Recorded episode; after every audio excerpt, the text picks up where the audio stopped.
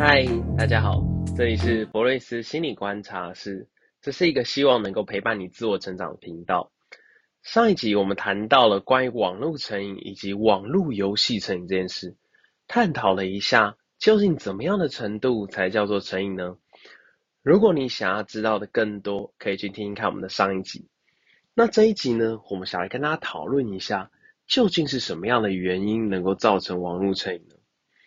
事实上啊，很多人用网络不见得是打电动，他可能是看看影片啊，或是刷短视频啊。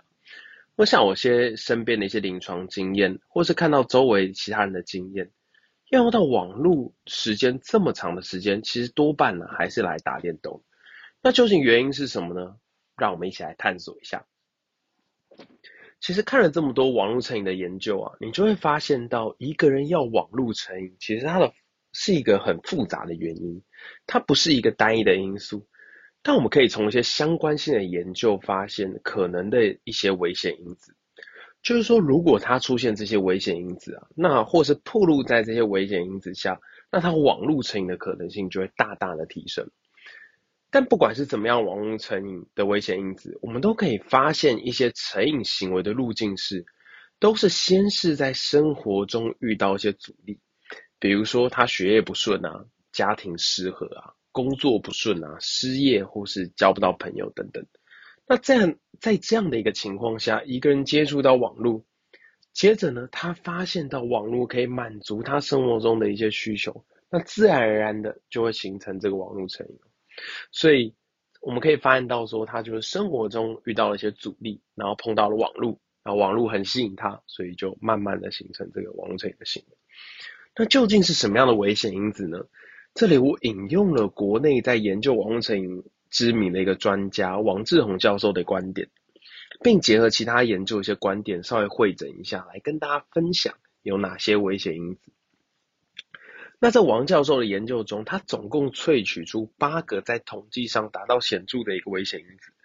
但因为有些危险因子讲起来呢，我觉得相似性很高，或是在统计上它解释量也比较小一些。所以我这里简单的稍微分享一下，我们前三名是什么？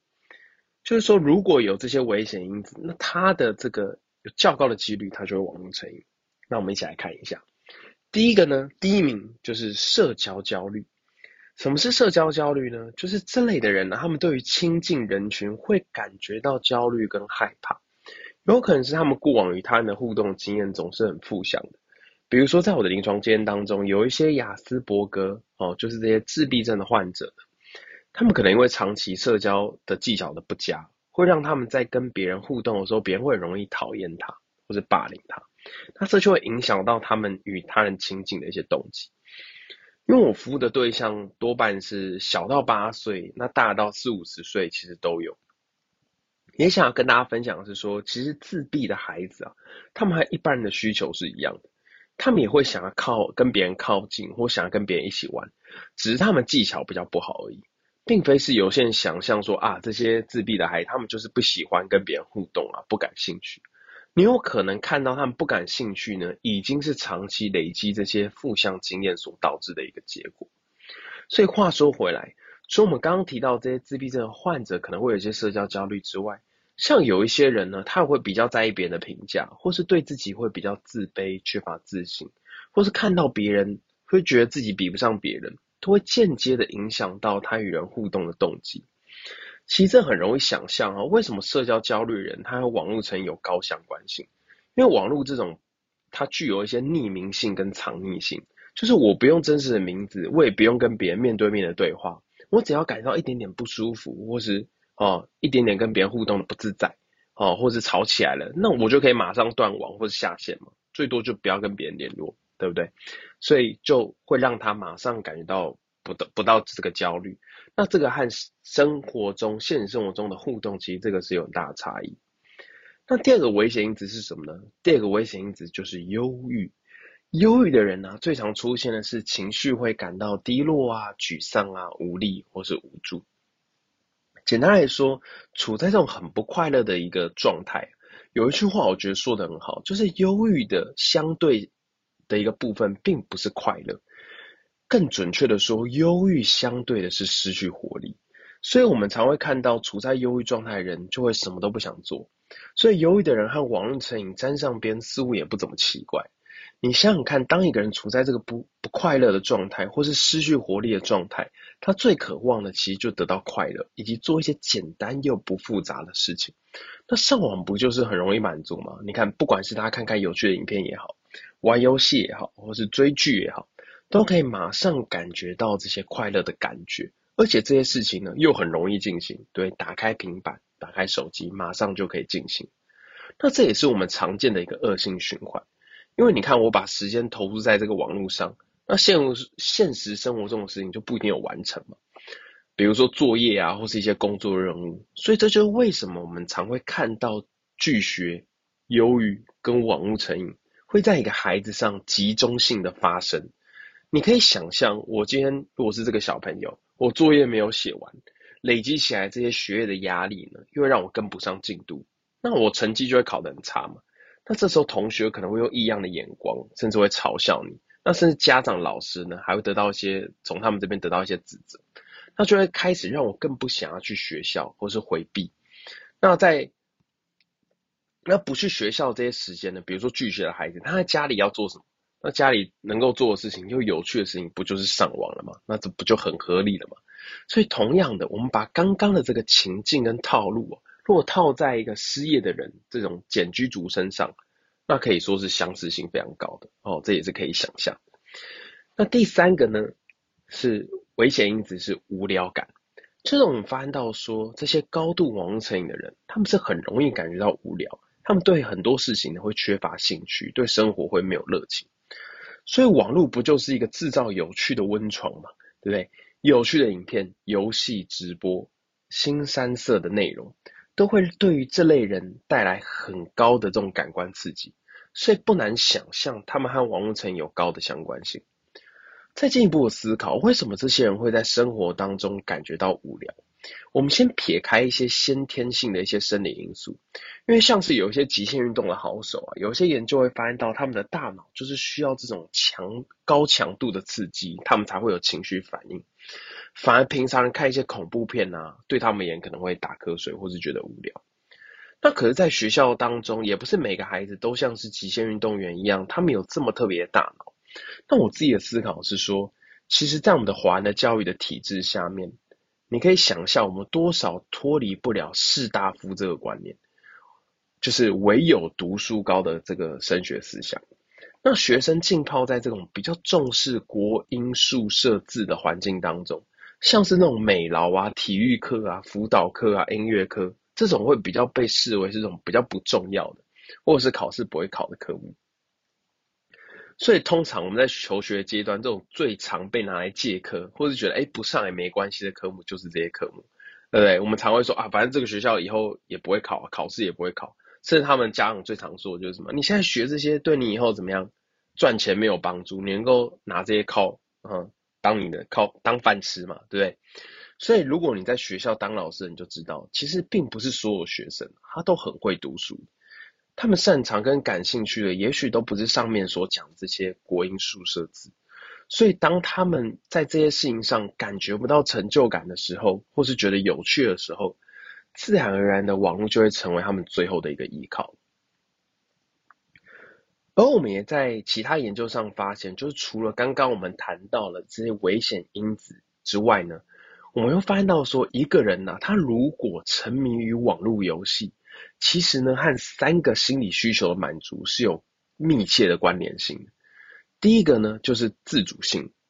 就是这个人他感觉到在这个网络游戏世界里面，他是有所选择的，他可以自己的选择他要做些什么，或者他可以自己决定要表达。或者决定自己的行为的方向的这种感觉，就是自主性。这就是为什么开放世界跟自由度比较高的游戏会这么受欢迎的一个原因，因为它会让人家感觉到说，哎，我在这个游戏世界里面做什么都是可以的。相对于现实中，就是满满的限制感。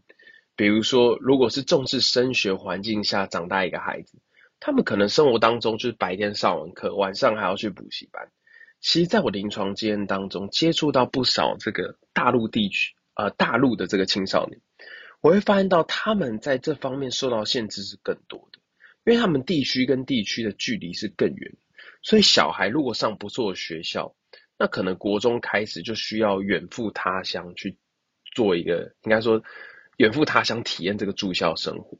那学校生活又是白天上课，晚上又要进行晚自习或者上课，那这种生活就需要持续到高中毕业，所以他们在孩子在自主性方面呢，我认为啊，又比台湾更压抑了一些。那除了这个自主性之外呢，第二个需求就是胜任感，讲白一点呢，就是成就感，就是一个人完成一件事情的信心跟自我肯定的感觉。我们常会说，在网络游戏世界里啊，你看这些升级打怪，很快呢就会获得成就感，装备的提升也好，等级的提升也好，还可以转换成新的职业，哇，这些呢，只要我花时间投入，就会获得很大的满足跟成就。在现实生活中，那就可不一定是这样，对不对？你看，我花时间投入在某一个科目的学习，不仅呢不一定会得到高分。可能还会得到家长或是同学间的这个比较跟评价，这种不如人的感觉呢，跟我在网络上获得成就感根本就不能比。而且有一些孩子呢，他们在网络上还可以透过游戏电电那些生活当中他们电不了的同学，对，成绩比不上，那这个网络游戏当中他就电爆他们，对，他就会感觉到这个很爽快嘛，成就感很高。那第三个需求是什么呢？第三个需求是连结性。我们人呐、啊，打从出生开始，其实写在我们大脑基因密码里面呢，让我们的大脑就是喜欢跟别人亲近，这会帮助我们更能够生存啊，适应环境。所以，我们对于他的连接是有高度渴望的。网络游戏不就是最好与他人连结的途径吗？你看，在学校多半跟同学之间关系的连结，其实是竞争性很高。比如说，我们会考试成绩会做比较啊，会做排名啊，对不对？除非你在学校像是一些大队接力、拔河、篮球比赛等等这种团体竞赛活动，会让我们感觉一种一起赢哦，团队胜利的感觉之外，它多半其实都是哦这种竞争性比较高。然而呢，在网络上呢，其实很容易能够满足我们这种感觉的。你看，我跟队友一起组队打怪、练功、破任务，对不对？回到学校还可以讨论昨天我们是怎么样一起获胜，那这种连结性有多高多有趣，对不对？那了解这些危险因子也好，或是心理需求也好，那我们怎么帮助一个人走出网络成瘾呢？其实在概念上呢，就是降低危险因子，以及帮助这些当事人呢，他们在现实生活中能够找到取代这些心理需求的活动。比如说，在临床上，我们面对一些小朋友，你比如说他有社交焦虑，一次面对很多同学，他可能会有压力。那我们可能就要循序渐进，比如说我们会先找班上一些他比较好的朋友，或是一些比较可亲近些的一些朋友，让他们在早自习啊，或是午休时间，可以一起玩玩桌游啊，好，透过这些游戏来建立关系、建立连接。那面对一些现实生活中没有办法找到乐趣的小朋友呢？我觉得家长要看待孩子，就有更多元的观点。就像我们刚刚提到，在我们这个教育环境中是比较主张重视国音数社自的一个环境，但有些孩子他在这方面就不一定很擅长，对。那我们可能就要帮他找找看他其他成就感的来源，比如说他的强项可能是音乐啊、体育活动啊等等。那之后呢，也许我可以做一集探讨这个多元智能的观点来跟大家聊一聊。但我也听过一些帮助孩子走出网络成瘾一些比较奇葩的做法，比如说像是有一些父母和孩子会约定，他现在开始呢，每天都要打游戏，一定要达到一定的成就。孩子上学回家呢，不是要督促他写作业，而是要督促他打游戏。那就会让有一些孩子因为拒学，哦，家长就会跟他签这个切结书，让孩子需要承诺，如果他要打游戏，那就是要拼命的打游戏。结果孩子最后就会因为打游戏会连接到一种痛苦，有没有？痛苦到不想打了，对不对？这是我们上述提到的这个自主性，有没有？因为他在游戏上已经很难感觉到这种自主性的感觉，就是他自己想要做决定的这个感觉，有没有？已经失去了，所以这个方法会有效的原因也在这里。但或是有些家长他会找那种超级高手，请他们在游戏上电爆自己的孩子，让孩子失去成就感。这是跟我们前阵子呢，像我自己哈、哦、玩那个即时战略游戏，我在游戏上一直打输，然后还被队友一直喷，对，你怎么那么烂？对，你这个也不会，那个也不会，那我玩游戏的热忱就会降低不少嘛，对不对？但我觉得像这种极端的做法，就都只是断开孩子跟游网络游戏之间需求的满足。我认为比较好的做法呢，仍然是要思考看看，你如何在生活当中帮助孩子找回那种自主性、胜任感和跟这个连结性。如果你多数和孩子的连接都是那种比较啊，要么就责备啊、数落啊，那他跟你的连接性低，自然而然的他就需要在网络上找找到那种会安慰他又会陪他玩那种很好的感觉的这个关系嘛。好，让我们来做一个结论。究竟一个人为什么会这么爱打电动，或是网络成瘾？可以从研究上看到几个危险因子，包括了社交焦虑，容易焦虑的社交焦虑的人，哦，容易第二个容易忧郁的人，哦，第三个呢感觉到无聊的人。与此同时呢，我们也可以大致上知道网络游戏它满足一个人什么样的需求，包括了自主性、胜任感跟连结性。那我们究竟要如何帮助一个人走出网络成瘾？其实这个方法呢五花八门，但我觉得脱离不了这三大心理需求：自主性、胜任感跟连结性。所以，如果我们要帮助这类当事人从现实生活当中呢，我们就要帮助他找到一些有成就感的事情，或是关系有连结的事情。那这里分享一个我自己的经验呢，像是我自己呢，在做博瑞斯心理观察师之前呢，我有一段时间就浸泡在网络游戏世界里面。